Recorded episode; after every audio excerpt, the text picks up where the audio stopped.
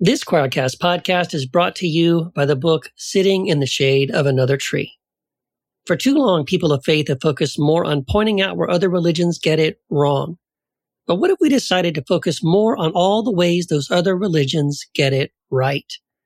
This path might end up leading us into deeper understanding, connection, friendship, and peace. This was the idea behind the book that Quoir Publishing and Patheos decided to assemble, gathering voices from different religious backgrounds who have learned to listen to those outside their own faith traditions.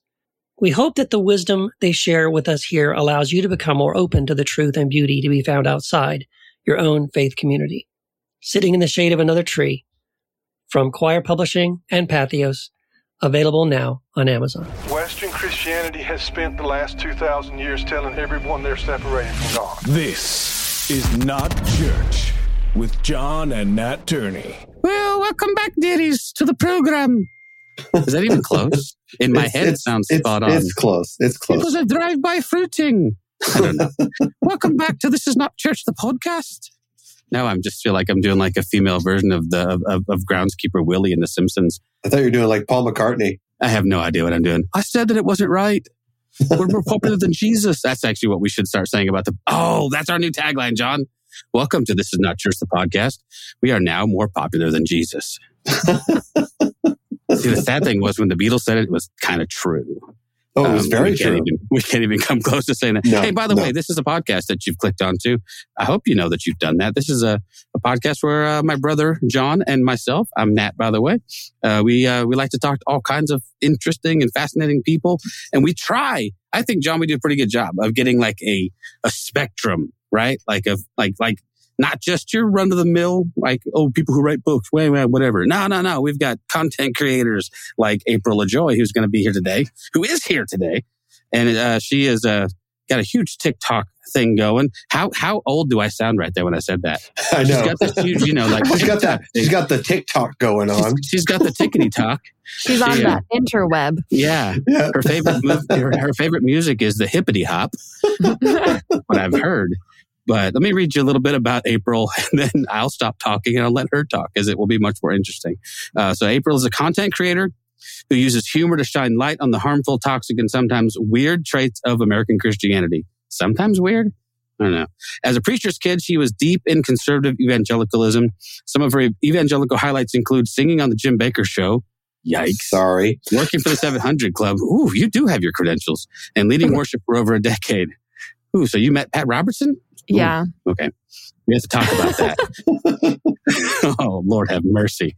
Uh, she now identifies as a recovering conservative and is navigating through her own faith deconstruction journey through a comedic lens on social media. She's been married to her partner Beecher for eight years, and they have two daughters together. She and Beecher also host a podcast called The Non Binary Marriage that shares their journey of accepting Beecher's gender identity as non binary. Welcome, welcome, welcome to the podcast, April. How are you? I am good. How are you all? Thank you for having me. Oh man, it is our pleasure, man. We man, we love talking to interesting people. I've been rolling through your to John's. John's much more up on all these newfangled things like the tickety talks and the and the YouTubes and the you know. I, I'm actually have to be careful because I'll just go down a rabbit hole on some of the stuff and never come back out. But uh, I have been uh, watching quite a bit of your content today, and it's it's pretty amazing. And uh, and I have questions. Oh, well, well, thank you. And shoot. it is, uh, as we were saying offline before we started, it is simultaneously really funny and a little bit scary because you're you're sort of lampooning. Actually, it's not even lampooning. You're just playing. Sometimes it's just reacting to stuff actual people say, and like, and and shining a mirror saying, "Okay, this is weird, right? Like this is strange." So, how did you get started doing doing that kind of stuff? Kind of by accident in 2020 when the- pandemic hit and the ev- world, yeah, when the world Yeah. stopped for a minute. Right. Um, uh, I was at home with my family, quarantining like we were supposed to do, and I downloaded that TikTok app that I thought was like a teen dancing app for some reason. I really didn't know what it was, but I knew, uh, you know, Beecher, my spouse, was a college professor, so like we knew the Gen Zers were like talking about TikTok, whatever. So I was like, well, we're all here, home, bored, kids. Let's download this. And I was like, well, we'll make up some dances and do some funny videos with the family just to pass the time.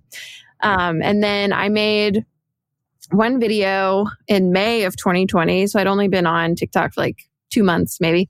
And it was to a trend on the app at the time. But the gist of the message on the video was that when you're a Christian who doesn't like Trump, you get kicked out of the club and it was like a funny take on it. And it blew up to almost a million views. It was like my largest like biggest video at the like was massive for me at the time. And it was surprisingly full of comments from most people like agreeing with me or saying like oh my gosh i thought i was the only one or like what on earth is happening? Like that i I've been feeling the same way. And um, like a lot of people, like in churches that were like kind of quietly questioning things and being gaslit. And so it was kind of an eye opening thing. And then I realized it was a lot more fun to talk politics and because I've always been very open about politics and faith and everything but it was you know previously it was just from a conservative republican christian perspective and and as I started shifting like on Facebook and stuff my the majority of my like family and friends on there were not shifting with me. And so it got really annoying because it was just be like full on debates on my personal Facebook page from like people I knew, from like cousins and, uh, you know, people that watched me grow up, like calling me, you know, that I've been deceived by Satan or, you know, and I realized it was just a lot more fun dealing with complete strangers that I didn't know calling me the Antichrist than like, you know, cousin Brenda. Right. Um, so it's like, I, I can handle like user 500 and a bunch of other numbers, like sure, sure. calling me a demon. That, that just felt, I don't know, it was just a little more palatable. So then I just, it just kind of spiraled from there. I started making more and more. And then now it's like my thing. and it's it's great though. It's I mean it's it's I don't think people realize how difficult some of that is to do. I mean it's it's I mean I've, I've tried. I'm not. It's not great. So I watch people like you who do it with such aplomb. April of Joy. Your middle name should be aplomb. Um, you do it so well. It seems effortless, but but the topics that you that you that you broach are interesting. I, I, the, I think the first one I watched today was the one where the the girl is confessing that she struggles with same or with opposite sex attraction. Mm. And I hmm. thought that was like, because we just had this conversation, didn't we? We were talking to somebody on the podcast. We were talking about, you know, the way that the church has treated LGBTQ folks forever. And, and what if we, and I was thinking to myself, what if we had turned the tables and tried to fit heterosexual cisgendered people into you know that like and like you said well i've struggled with this opposite sex attraction i'm trying you know i don't know what was i mean Uh, it was the the point, I guess, just just sort of shine a light on that that hypocrisy, right? Just like, why do we use that language, right?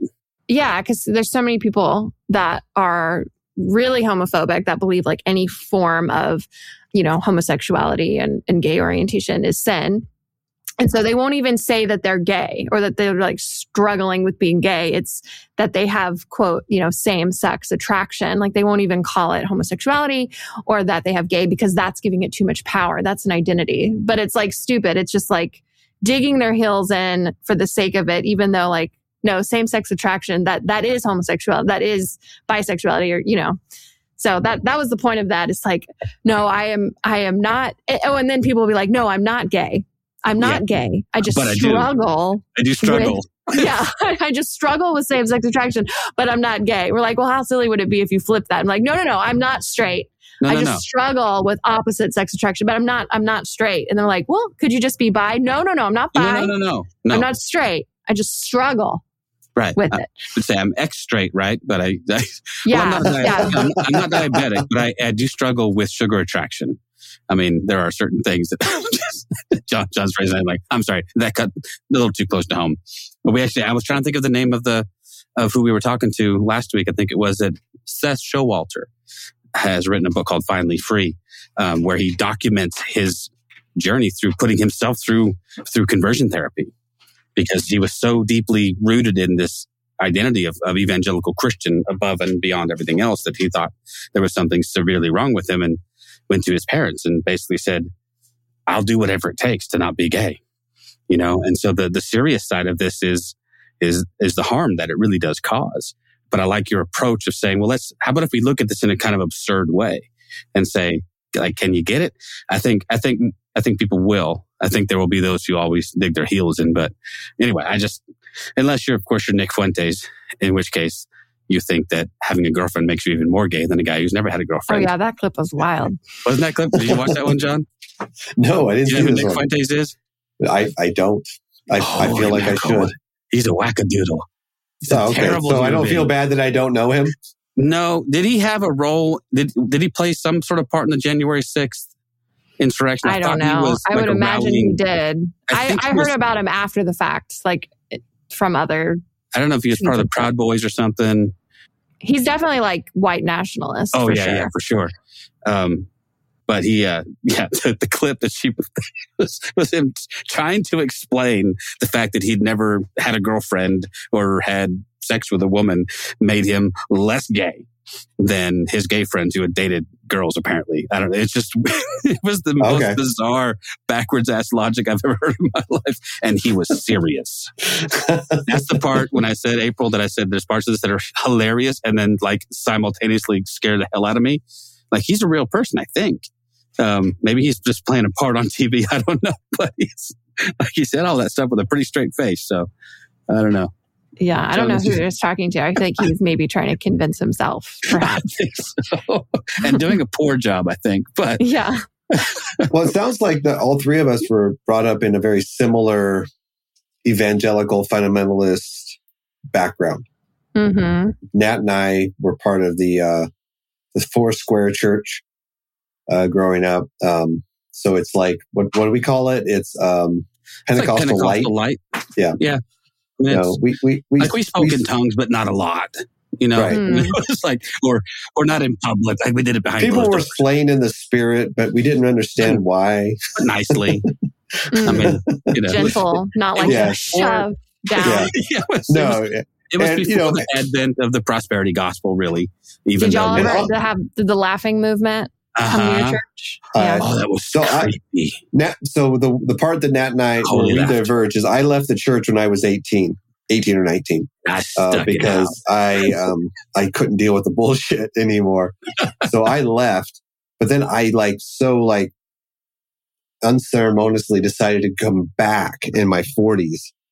Uh, thought I could thought I could make a difference if I came back with all this worldly knowledge, and so I brought this and um, I, you- right there, right there on my wall.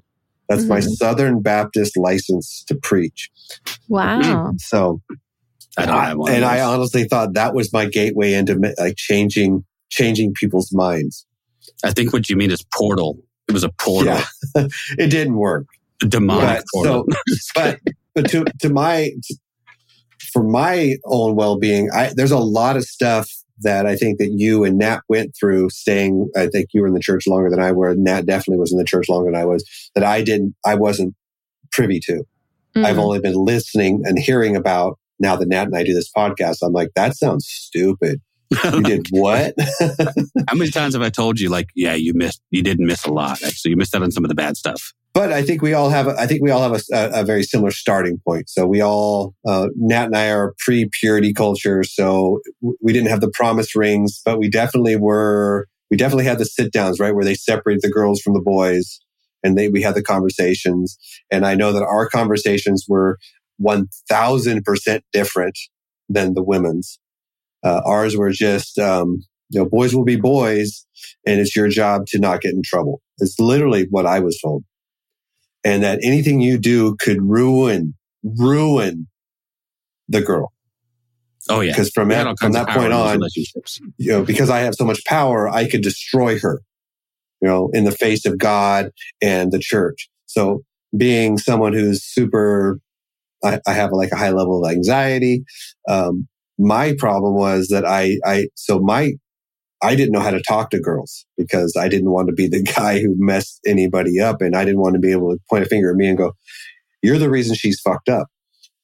So, but it's only been recently that Nat and I have had these conversations with people within the purity culture on the other side, the conversations that were, that, that you all had on what, and you, you just recently, uh, not recently, I, one of the, one of the, uh, I was going through and rewatching some of your TikToks and the one where you had to like completely change the way you dress like you had like a like a dress on that had showed maybe a little too much on the top so you could like you could put like a shirt underneath or you could put like a full like long sleeve shirt and if the skirt's too long too short you could like hey, you could another add a second skirt Yeah. uh, that that uh, audio is from Girl Defined. I don't know if y'all know Uh-uh, who they are. know. They're Oh, like awesome. they're like Christian influencers, okay. two blonde sisters. They're married now, but they pushed purity culture like real hard. So they're like in it still. That was Oh, okay. yeah, they were being for real on that audio. So some of those you're you're stitching like real, like bona Yes. fide other content creators, right? Mhm. Okay. Okay. Like the like the girl working out, and Yeah, that was real. that was real. Like she was like she was for real. Yeah, she had a. It didn't even say Jesus on her butt. It said she. I think she started a line called Jezer, Oh no. and Jezer's like short, or it's like a combination of two of the words of God. I don't remember what they were, um, but she was like, "You can witness for God at the gym with my leggings." so she's like selling these leggings, but literally it just says Jezer. Like no one's gonna know what that is no. And I'm going to assume it's dirty. I mean, for real. well and and the whole idea is that they're supposed to be more I hate talking about this because it's so stupid, but like they should cover up more, right? yeah. And then so she's basically asking in her own way for people to look at her ass. Yeah. I, you know, I know it doesn't. in, in her yoga pants.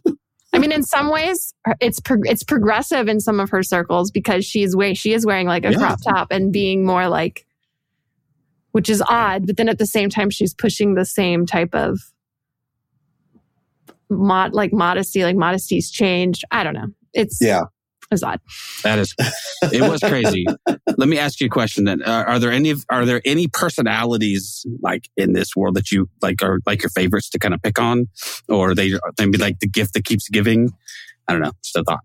I mean, I I would say if there's one that probably comes up the most consistently in my videos is Greg Locke. Just because Yeah. he's always doing something crazy. Um, trying to think who else. I mean, Sean Feucht. I can't stand Oh Sean my Feucht. God. He's like one of my least favorite people, but I've done a few things on him. Um, He's the, he's the Bethel guy, right? he the yes, he's the guy one who that- did all the the worship quote Like in the middle of protests COVID. during the pandemic. Oh, and right, was like, yeah. you can't shut us down. Like the church will rise. and like, then bro, people are COVID dying. and died. Nice job. uh, yeah, he's a, he's a particularly horrible person. Yeah, Rolling Stone called him Jesus Christ super spreader. And then he, and then he and then he put that on a t-shirt and sold Oh it. yeah, because he's like, Oh, yeah. I'm gonna embrace that moniker. Jesus Christ, super strong, my sweet Jesus. Oh my gosh. Um, I noticed that you had a, a video uh, with, uh, I think it was Greg Locke, but it had been posted by him and Meta, where he was saying something to the effect of, "I'm not saying that owls are demonic." I wrote a note to myself: "Owls are de- owls are." I'm not saying owls are demons. But the second part of that was like, but but Lilith will often appear in the form of an owl, and I'm like, so now you've that's you've you've actually you've conflated the the divine feminine Sophia with demonic with owls. Uh, I don't know. Help me, help me It, understand. it doesn't make any sense. Greg Locke is a. I think he's disturbed.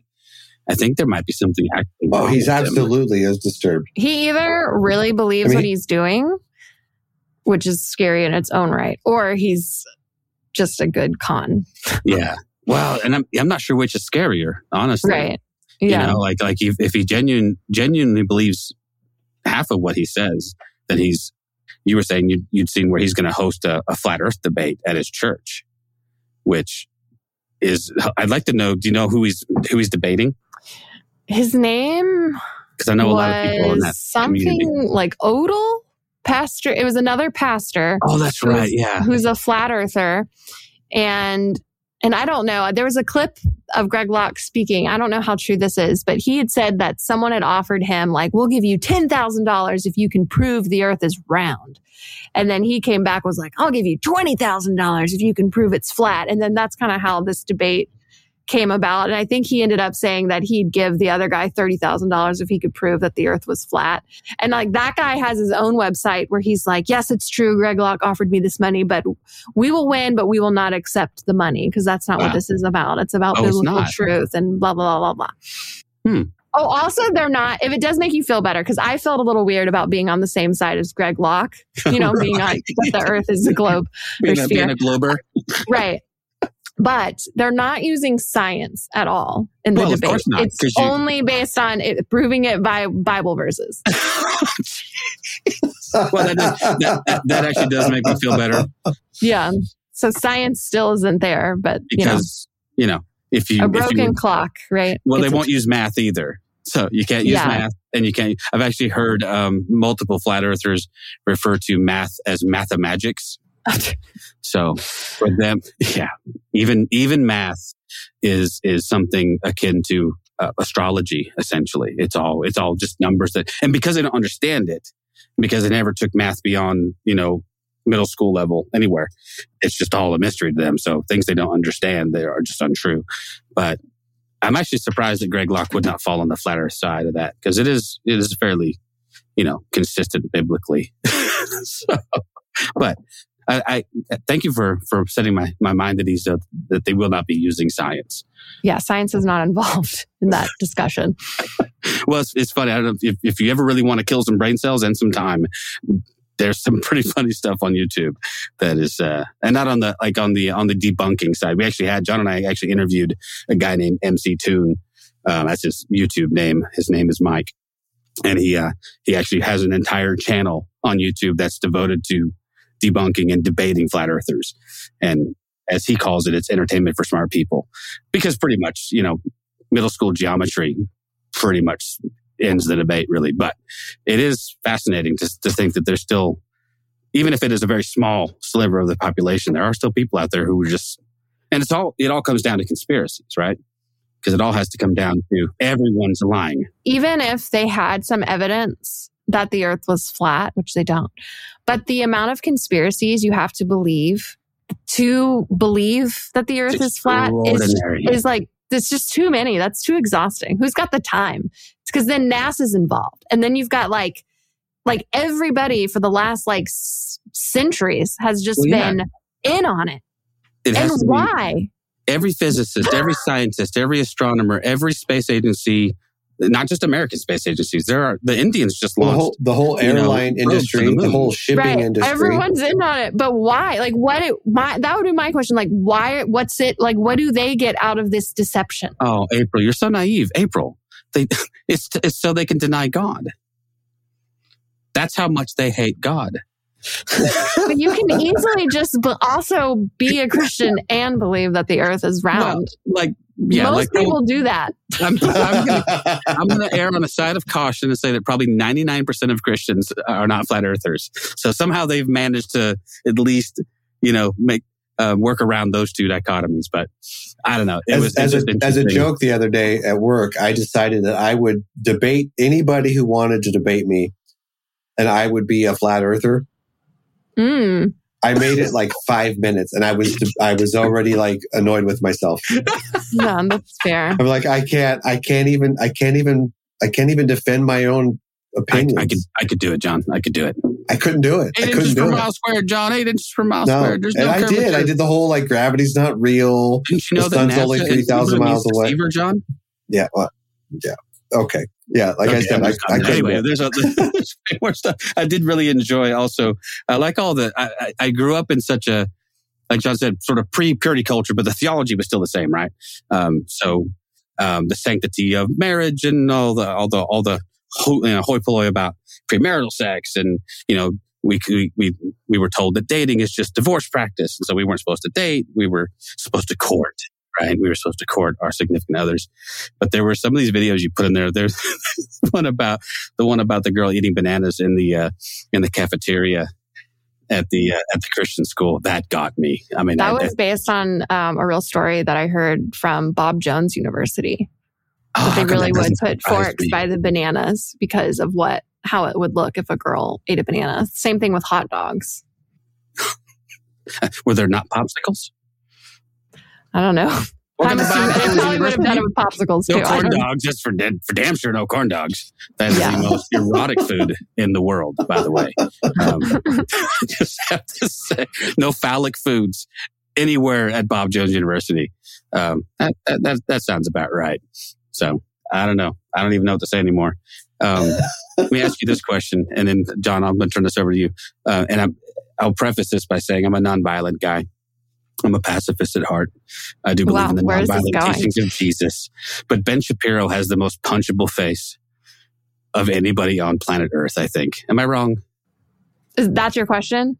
Is- yeah. Do you, do you agree? He has the most punchable face. I just see him, and I just I will say Tucker Carlson and Ted Cruz. okay. They're up very there okay. well. You're, they're they're up there too. Okay. But I. But uh, Ben Shapiro put one of my videos on his YouTube channel one time, and still to this day, I I'll get like at least once a week.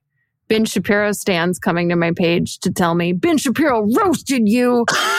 like that was like four years ago, and it was over something so stupid too. It was, it was. yeah. So- So, anyway, well, me and it Benny Ben? Ben got yeah, a you and Benny. Did, you and Benny Ben. we, have, have- we have a history. Yeah. You and Wasn't you- it Ben Shapiro who did the whole like he made the the the burn barrel for the the Barbie movie? Uh, where was it he, Ben like- Yes. Was- Yeah, Yeah. that and was he Ben. he Sounds lit like the something he he'd lit the. Barbie on fire and burned all the Barbies.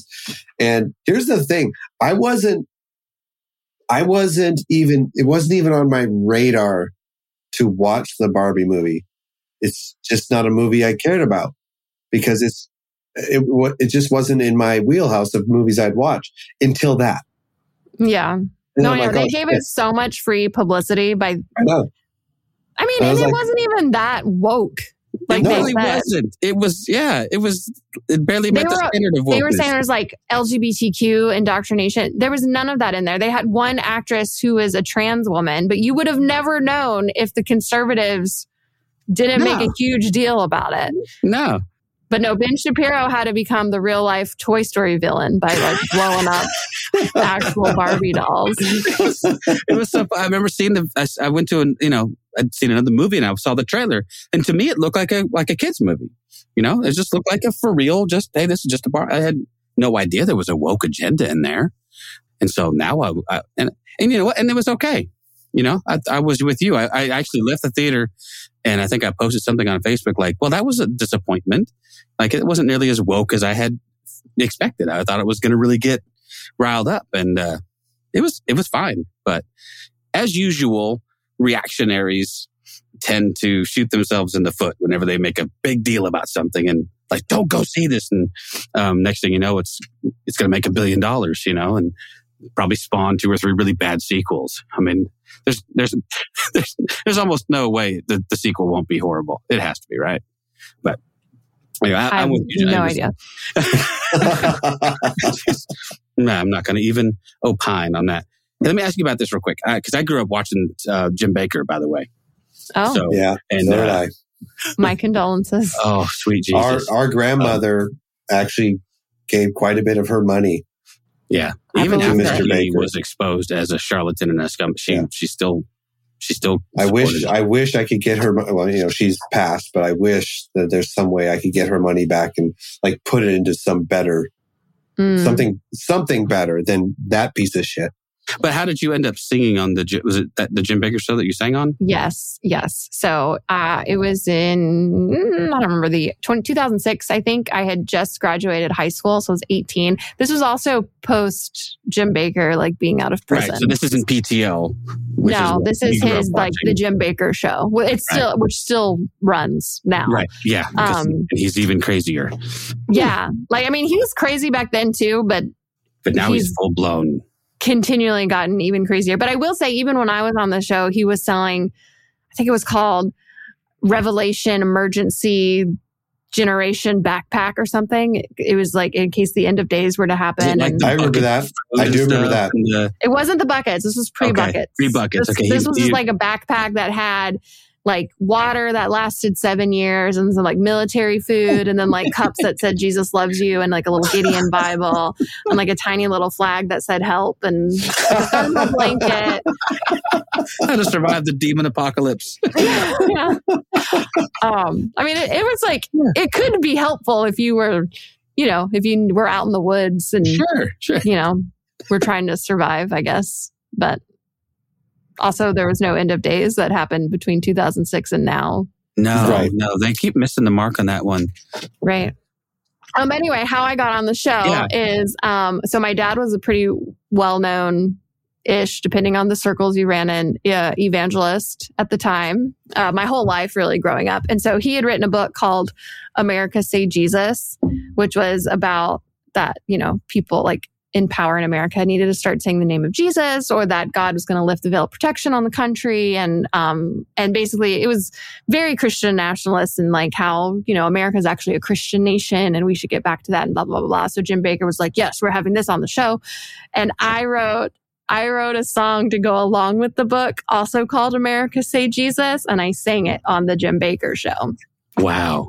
So Now, Does that exist anywhere in video form? Because I think that needs I don't think it's on their website because I checked because I was like, can people watch this? I wonder if it's- Um, but I have, they gave us a DVD of the show after it aired. Uh, so I still have it and I've posted clips of it on TikTok a couple years ago, but it's been a while. yeah. I might need to repost it again, but it's really embarrassing. Like it's, I don't how look good in it. How old were you? I'm I was 18. Okay. Well, so, you're just I mean, that's. I mean, I uh, was young, but I was also 18. You know, I really thought I knew everything and I believed all, all my words. Like, I mean, it was a stupid the song is so bad. It's kind of catchy though. Like Yeah. a few times I play it, they're like, wow, that's actually kind of a bop, but it's like, it's like very Christian nationalist. Like if Christian nationalists had a bop, I'm also afraid to like release the whole thing now because I'm afraid the wrong crowd like I'm posting it ironically, you know, like, oh my gosh, can you believe I used to do this? And I'm afraid there's a crowd out there that would be like, oh, we love this. this we're is going really to- important.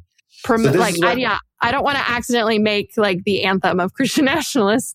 So what this is what you do then. You you have to you you have to release it as a remix Mm. and almost like a diss track of yourself. Or have it Mhm. sung by a drag queen like Flamy Grant. There you go. There you go. Oh yeah, I love Flamy. She Flamy is the best. yes. That is that is very that is very interesting. That's um, I, we've tried very hard to get Jim Bakker's son on the show because he's a really remarkable person actually, and has has um, done much to redeem his parents' stained legacy. But it's interesting though because you know Tammy Faye Bakker is such a polarizing figure. In some ways, she was a really terrible person. In a lot of ways, she was very progressive, and she embraced many LGBTQ people when the church was pushing them way out of the margins. When when the AIDS crisis was in full bloom, she was a pretty outspoken advocate and ally. It's very interesting to see those two sides of that coin and go, okay, well, she was more than the than the over made up caricature, you know. Well, this and this was mostly well, this was mostly post divorce. You know, after she left Jim Bakker, um, she was, and I think she was free of the the crazy that was Jim Bakker. What whatever the fuck he was doing, I don't even, I can't even imagine all the all the weird. And, and- and there was that one. Did y'all see the the movie? Eyes of Tammy Faye. Yeah, with um Andrew Garfield, like that. Not the documentary, the actual like, oh narrative haven't. film.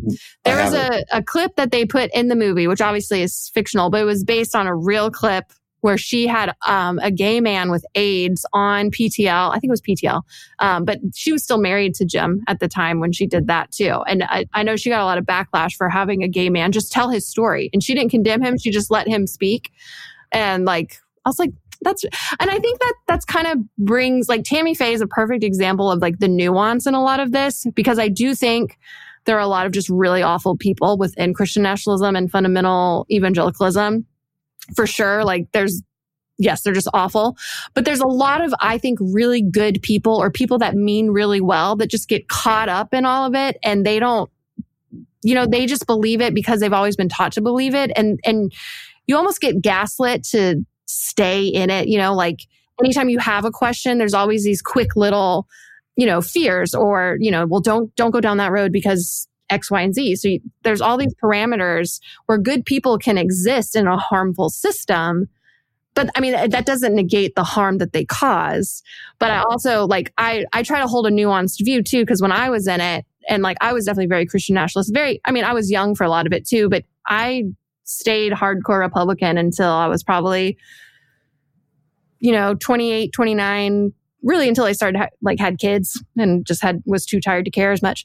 Um, I relate 100%. sleepless nights. It's like I don't have the energy. Like, you know, uh, Um, but I like even when I was in it, like if you were to get me in a room and actually have a conversation with me, I really did care about people and I thought what I was doing was the right thing. Like my intentions were good and it all, even with all the harm. Not that it takes away from the harm, but I, I think that's why a lot of people do deconstruct and why it's a lot of hard. It's why it's so hard for people in it who do mean well to deconstruct because then they have to admit all the harm that they caused. And because they do mean well, that, that can be almost like debilitating to Yeah, have can be. to like reconcile and recognize within yourself. Right. Yeah. I, I just recently wrote a blog for our Patheos uh, with within our.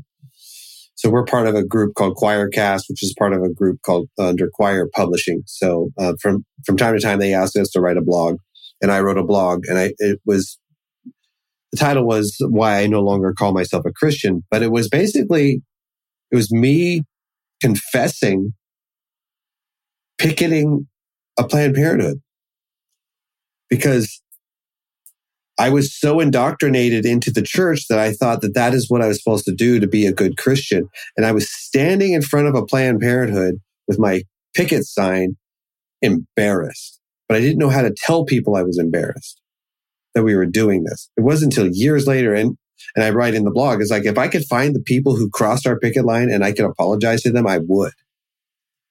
You know, obviously that's never going to happen. But if there was any way I could, I would go to each one of those people individually and, and apologize. But I was so indoctrinated into this idea that our, that the religious right, the evangelical fundamentalist Christians had the only path to God that I knew, even though I felt weird about doing it, I felt like I had to do it. And Because it felt like the right thing. Or you, Right. people, everyone around you was telling you it was the right thing. Right. So it had to be the right thing. And then you're constantly told, like, you know, well, maybe if you're not being convicted by the Holy Spirit like we are, then that's, you know, what sin is in your life. It, it's always was a you problem if you Right. dared to speak those concerns or, you know, your doubts out loud. Right. Well, and then, and, and very few people, I don't think I've ever posted, I know I haven't posted this online, but my family knows it. Not even two years later, I'm going to the same Planned Parenthood because my girlfriend's pregnant and she's getting an abortion. And so I didn't know how to, and by then I had left the church, but it had been so indoctrinated into me that I was, I had to, I, I dropped her off.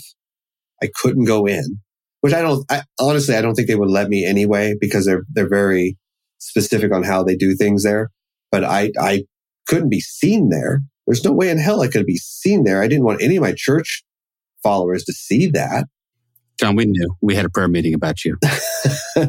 but it, it's I'm sad, kidding. isn't it? That this, I mean, it comes down to like the abortion, the abortion debate, which is bullshit. I mean, I mean, we can go down that, we can go down that road as much as we want.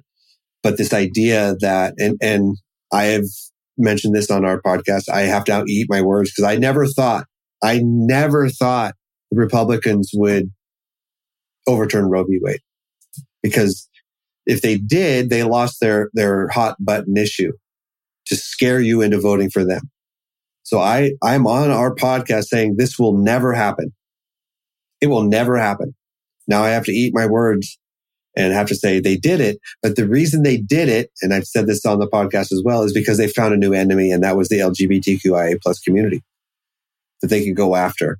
And because they have that, which apparently is even scarier now that they have that, they could go ahead and push the uh, Supreme Court to overturn Roe v. Wade because they have a new enemy, and that's trans rights, LGBTQ rights, all of that, right? Right. I don't, I do think they will not have as longevity with LGBTQ as they do abortion because their kids, like statistically, chances are a lot of their kids are going to come out queer in some way. And Yeah. usually, not well, maybe not usually. A lot of the times, sometimes that does change their mind and they're going to start losing people on that issue because you know, your when your child comes out trans or your sister or, you know, a parent, it's a lot harder to then demonize that entire group because now suddenly you know somebody and it's personal. That's exactly right. But never fear, John. Never fear.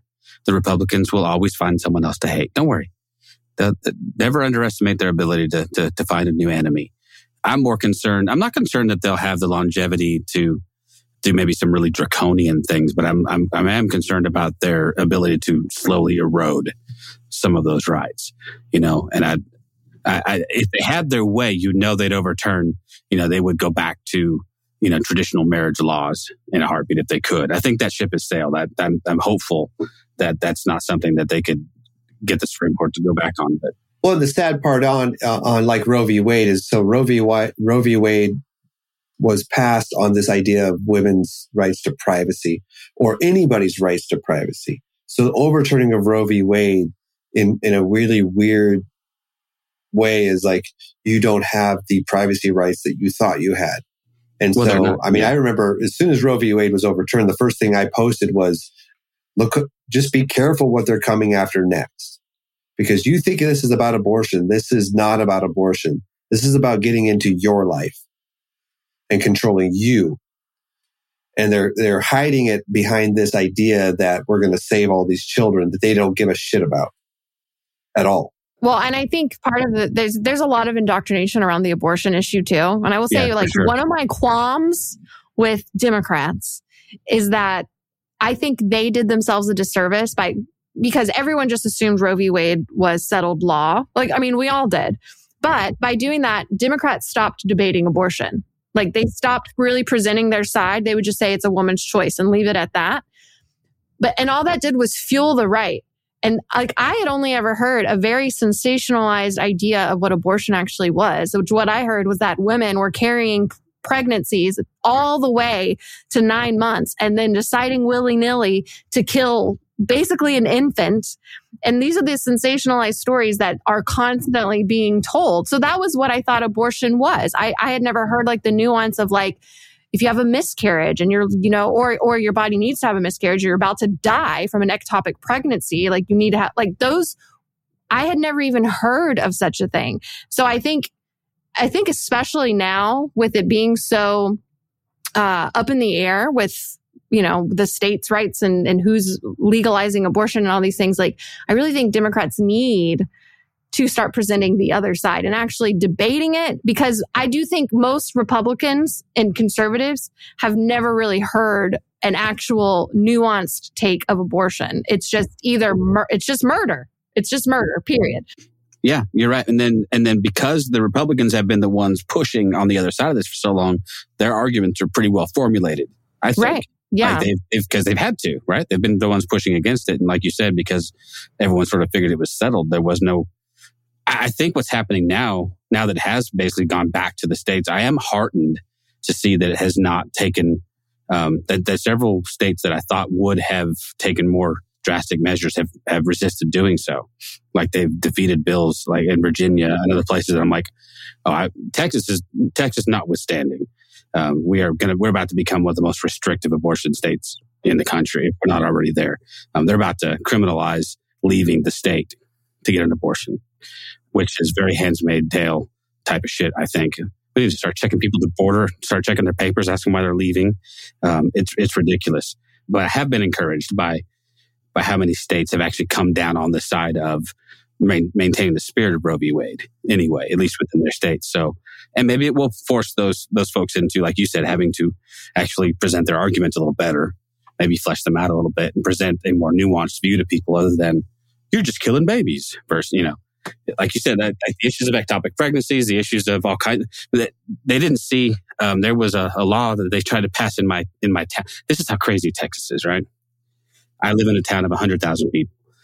Um, my my town tried to pass, failed to pass, but one of the most drastic, um, most most draconian, if I can use that word, anti-abortion measures I've ever seen, and it was basically uh, one of the key sticking points was that if if you are aware of a person that was going to get an abortion and you didn't report them, you could be held criminally liable.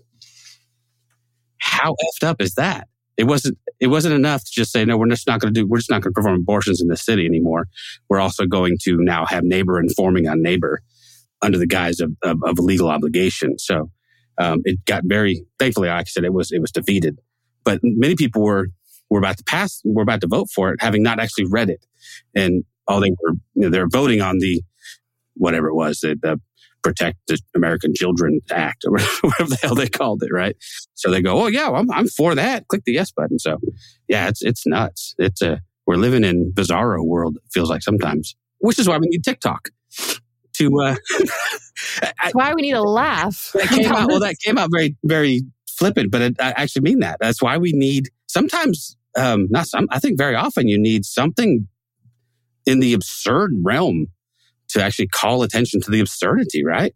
I mean, it's, it's sometimes you just need to go, Hey, let me, let me flip this on you, show you how dumb you actually sound by showing you the same thing in an opposite way that will, and, and you go, Oh, okay, that's, that sounds insane. Yeah. Flipping the script. And I also think too, doing it in a comedic way sometimes disarms people. They're not, you know, they don't have their guard up as much as they would if you come right at them and be like, you're an idiot. Like, why, you know, why do you say that? But if you do it in like a sketch or like a funny thing, like, who's this weirdo in a ladybug hat? You know, it's, it's, uh, it, it can be a little disarming where they can look at it a different way, which granted, most of the time, these people aren't changing their minds from a video sketch, but sometimes, sometimes it makes me think like there's been times it's happened to me where I've watched something like, huh, yeah, That's- that's, yeah. that's interesting. It's a good point, right? Uh, Have you ever heard of a, uh, another TikToker named Eve was framed? Yeah, I, I love her. We're friends. Okay. Okay. So yeah, we were trying. Well, we we actually had her scheduled on the show. Then she decided to move and everything. Kind. Of, but she and I, um, I met her in Nashville when we did a. Uh, she was actually invited to a conference that our publisher put on called Awake, and uh, and she oh she's fantastic. But that, so I. I I think a lot of what you guys do is very similar. I, I like the, but I was, I was going to say because you mentioned that your your father was somewhat well known inside of the evangelical. So was her dad. Uh, her dad is, uh, and she doesn't use her real name very often because of this, but her dad's pretty well known in the um, weird prophetic sort of pro-Trump. He's still president. That that whole crowd, he's pretty well known in that circle, and so she uh, she's very outspoken in that regard. But you guys, are- you, remind me a lot of each other. The content that you create is is funny and biting. Um, it's very very much social commentary and satire, and I, I just I just think it's awesome. But didn't know that you knew her. That's awesome. That's cool. Yeah. Well, well, thank you. I appreciate that. We've hung out a couple times. Yeah. It's, it's, I mean, it's a small, it's not the ex evangelical calling out Christian nationalism from a fundamentalist like background. Yeah. It's very niche. so, and with the algorithms, you know, Yeah. it's showing me all this, the other people's stuff too, which it's fun. It's, it makes you feel less alone in this crazy world. Well, and geographically, you guys, I think you guys are close to each other. I If I, if I recall Mhm. correctly. Yeah. I- Nashville's only about three ish yeah. hours from was where I am. I, I was in Lexington not too very long ago, and then I was uh, in Louisville, and then spent some time in that part of the world. But um, it's beautiful there. I don't. ha- how long have you lived in that part of the world? And is it is it strange to you? It is well, it's strange because I've only lived here since August Oh, okay, so not long. because Okay, we just moved here from small town Tennessee, um, okay, gotcha. which I think is giving Texas a run for who can be the Oh, yeah. most awful Yeah, it's and pretty. conservative. We're neck and neck, but I think I think we got you. Uh, Yeah, I think you might. You might. You have Nashville though, and we have Austin, so I think we've got our we got a couple of cities. Dallas doesn't Dallas city proper usually go blue too? Like the Yeah. cities usually do. That's still a very man. There's so much of that area that is so like there's Dallas, and then there's everything else. You know, like Yeah. there's all, All the, the suburbs, the yeah. fifty, you know, the fifty or maybe a hundred, however many. You know, there's Denton and all these and all these other little. They're very conservative. Um, Austin is just Austin. San Antonio is kind of in that in that same space, but um, if It's so weird because I grew up. I grew up in, in Texas from Dallas, and Yeah. we used to look at Austin like the black sheep. Like, Oh, oh, yeah. Austin's not really Texas because of Yeah. how liberal it was. But then now I'm like, well, at least they have Austin still. my- my- my- I, I was born and raised in Northern California. I was born and raised amongst the hippies. All right. Um, in fact, my parents were hippies before they went all conservative on us. But so we were raised up in, you know, up in what we call the Emerald Triangle, which is all kinds of, you know, it's, it's the pot capital of the, country, basically. It's very liberal. And then, uh, when I joined the military, I ended up in Texas, you know, and I'm like, God, this is so weird, you know? And, uh, but we would go to Austin at least once a month or so just to be amongst people we felt normal around. Like, like get me around people with tattoos and dreadlocks and piercings. And like I can breathe. my people. Um, but yeah, it's a. I have my uh, my son was talking about moving to Tennessee at one point, and he partly just because you you know Tennessee's beautiful. I mean, you can drive through Tennessee and go, man, there's parts of this. I'm like, I don't know if you're going to be happy there, man. like, you're pretty liberal. It's going to be a, a rough, a rough, a rough road for you. But Lexington is probably a little bit Lexington's different, right? cool. I mean, so Kentucky, while is pretty conservative, but we do we just reelected a Democrat governor. Yeah. So okay. that's not nothing. And then Lexington's pretty progressive. I think they went like 60% for Biden in 2020. So a small majority. Yeah. I mean, it's, it's better than nothing, right? Yeah. John, you look like you're on the on the verge of saying something profound. Uh, never profound. ne- never profound. Uh, no. Well, I'm sorry. I mean, I, I, you know, I don't want to, I don't want to dismiss all the stuff we've been talking about, but um, another another section that you do seem to talk about a lot is the LGBTQIA plus community, um, and like you just recently said, you don't you don't feel like the, the Republicans have a long this this can be a long the abortion rights issue was a very long uh, was a drawn out. drawn out yeah, yeah. Uh, argument for them. You you see that they don't have that, that they don't have the longevity in that. And that's that's I hope that's true. I really do because I see some of my LGBTQIA plus uh, siblings um, are put in harm's way, you know, almost on daily basis. Uh, Nat and I have a friend who's been on uh, been on our podcast who had to move and move secretly because of his transgender status. Weirdly enough, it was getting the hell out of Tennessee that, that he had to do. yeah, well, that was one yeah. reason why we moved too. Yeah, was it really? So, I mean, what are your hopes what are your hopes in this that that we can see a, a brighter future in this? Because I, I'm scared shitless for my for my LGBTQIA plus siblings. I really am. Yeah.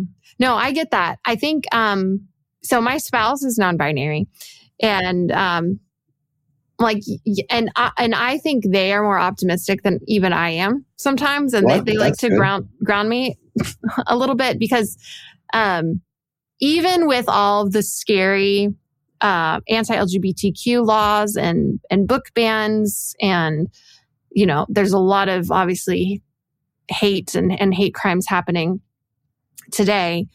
It's still better today than it was 10 years ago, 20 years ago, 30 years ago. Like it does seem like those, there's a certain group of people that are trying to pull us back, but it's a lot easier to come out today than it was, you know, 30 years ago, 50, 50 years ago, because I think even, even though there's a lot more, it, does seem like the hate is kind of growing and, and there are a lot of anti laws being passed. Those laws are only being passed because of all the progress that we've made for that community. Because now if someone comes out, yes, yes, you can you might lose your family, you might use your community, and those are all really scary and valid things. And those are things that have ha- always happened, and and that's like that's no small thing.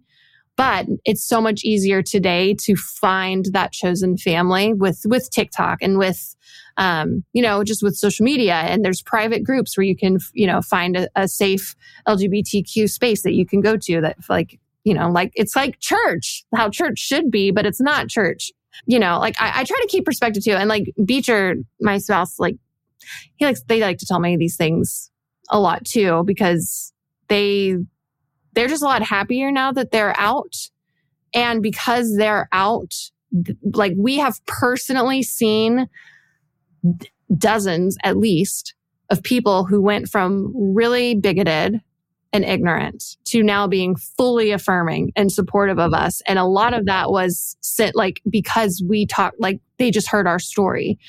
And so I think the more that people start coming out and people, there's, it's not like there's more queer people today than there were 40 years ago. It's just that the world, like our society, generally speaking, is more accepting. So it's a safer place for people to come out even with all of the scary, like it is scary. I'm not downplaying that because, you know, it, it's, it's, I think if anything, it's just kind of disarming because, or, you know, disappointing because we were, you know, with Obama in 2015, like gay rights, gay marriage was only legalized in 2015. Like that wasn't that, that long ago. Um, but, you know, we were seeing all this progress. It seemed like we were starting to move really fast.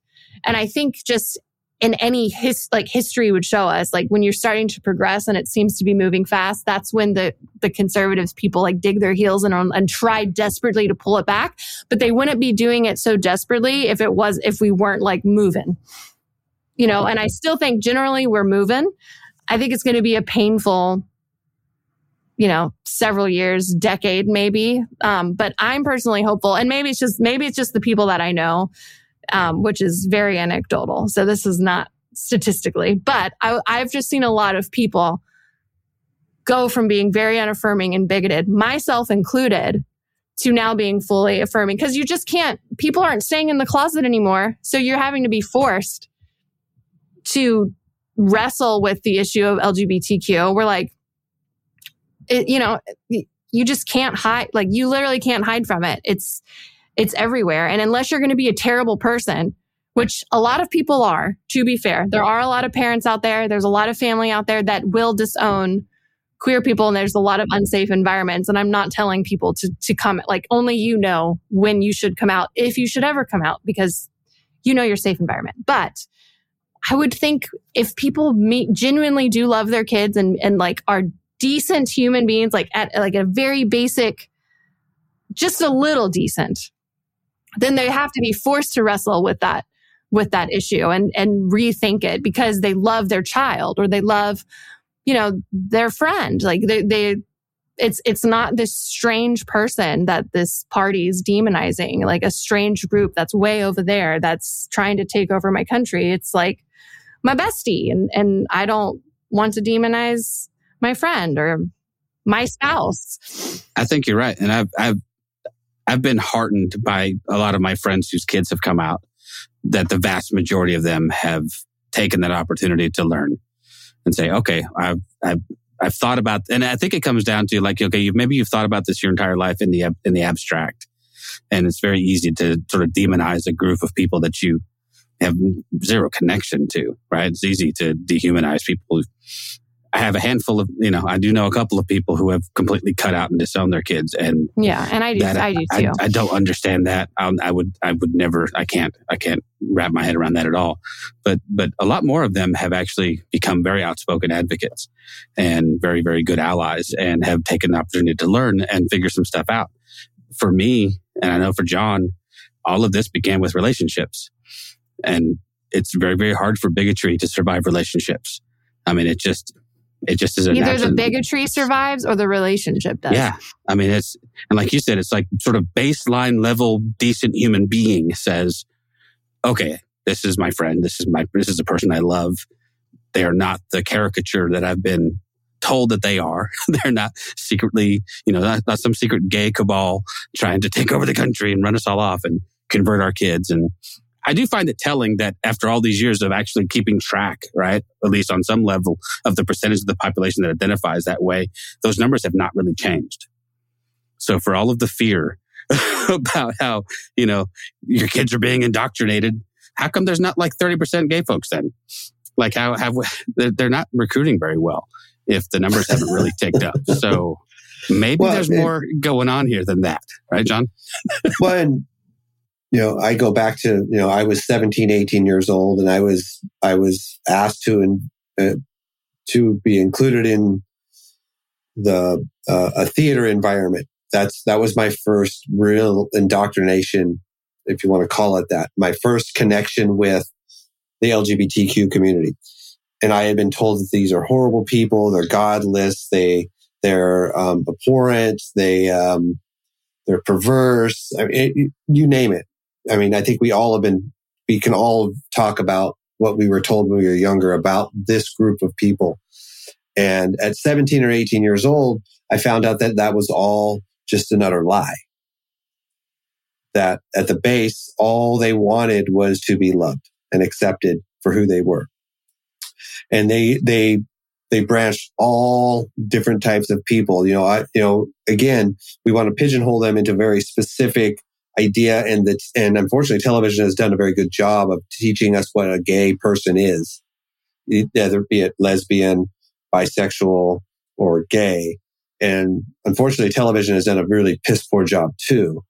Uh, so that's all I had to go by because the, the church didn't explain to me what, what kind of spectrum I'm expected to see. And then I'm introduced to the spectrum of the LGBTQ community. And I'm like, oh shit, they're, they are just like me. There's nothing different about them other than I like, I'm, I'm attracted to women and they are attracted to same sex or both or whatever. But at the base of all of us is to be loved and accepted. Yeah. And yeah, it's not that hard. No, it's, it's really not. It's like, and, and the sad part is It's it's, really it's, simple. it's, it's really, it, they're really asking for some basic stuff when you really think about yeah. it. I mean, they really just want to exist and they're not bothering people. yeah. I mean, maybe the right to, uh, yeah, just be left the hell alone. You know, that might be a, you know, But I mean, a- we could say that the same thing about, you know, within like the Black Lives, uh, Black Lives Matter, right? We could say the same thing about that. Is like at the core of all that is uh, Black Lives Matter. They just want to matter, right? Is uh, how how sad is it that that's the, that's the, what they're asking is can we just matter? Can you look at us and tell us that we matter? It's I mean it's it's saddening at the same time. It's like it's but it's also it gives me a, a place to stand and say, yes, I will stand with you on this, and I will. You know, I don't, I don't expect to understand all the shit that you've gone through. And that's for any of these groups, be it the LGBTQ plus community or the Black Lives Matter community or, you know, the, the indigenous peoples community, all of them, right? Is can we just at least give them the point that we say your voice about what you're going through matters. And I should shut the hell up and let you speak your truth. I mean, that's, that's the end of it. Is, I mean, that's the baseline, isn't it? Yeah, I think so. This has been awesome. Thank you so much. Uh, I think we're going to start to wind it down. We're going to absolutely link to all your stuff in the show notes when this comes out. We'll make sure people are following you on the tick on the tickety talk. Um, are you on any other platforms as well? Are you on? I have to maintain my you know my persona here as one who doesn't really know. But no. are you on Facebook, Instagram, Threads? Yeah, I'm on them all. I think I'm on Facebook, Instagram, Twitter, What's Or what's X, I whatever mean, it's I guess now. X, whatever it is now. Huh? what's what's Trump's network or his?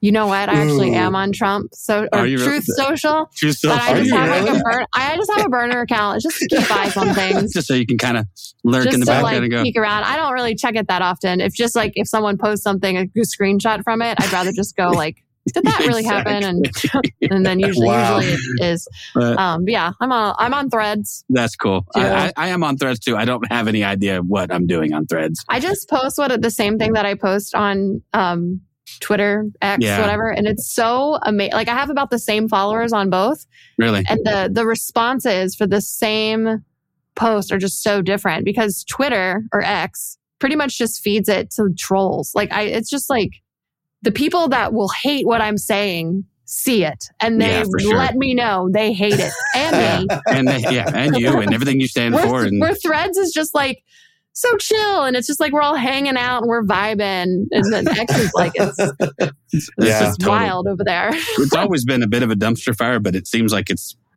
it's Yeah. much more now.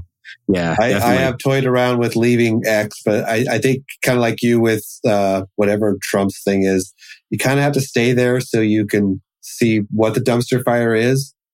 I'm but still trying to figure out what you call it when you post something on that platform because you can't say you tweeted it anymore. Well, I think you still can because the the act the official URL is still twitter.com. Like if you go to it on a desktop. Right. I mean, I- So I've heard many, many people on whatever they say, "Well, I tweeted." Like, I'm still going to say tweet because I'm not going to say say, I, I, I X'd it. X'd. I, X, I- yeah, it's It sounds. It's just. It's. It may go down as one of the dumbest name changes in history. I don't even understand oh, why. yeah. yeah. I think so. Yeah. You know, that was. The purchase itself is pretty dumb. Yeah. It was well, on, pretty on a platform that had been around for so long and that we all understood exactly how it worked. to change the name on that is just yeah. Yeah, Stupid. it's very well, or the or the uh, machinations of a of an egomaniac True. to put his hands on True. something to make it different. But anyway, all that being said, we appreciate you coming. Uh, thank you so much Yeah. for the content you create. I think it's great. If you guys aren't following April Ajoy, you need to follow like crazy. Um, blow up her stuff, share it everywhere, make her famous and rich. That would be great. Oh, that would be something. Yeah.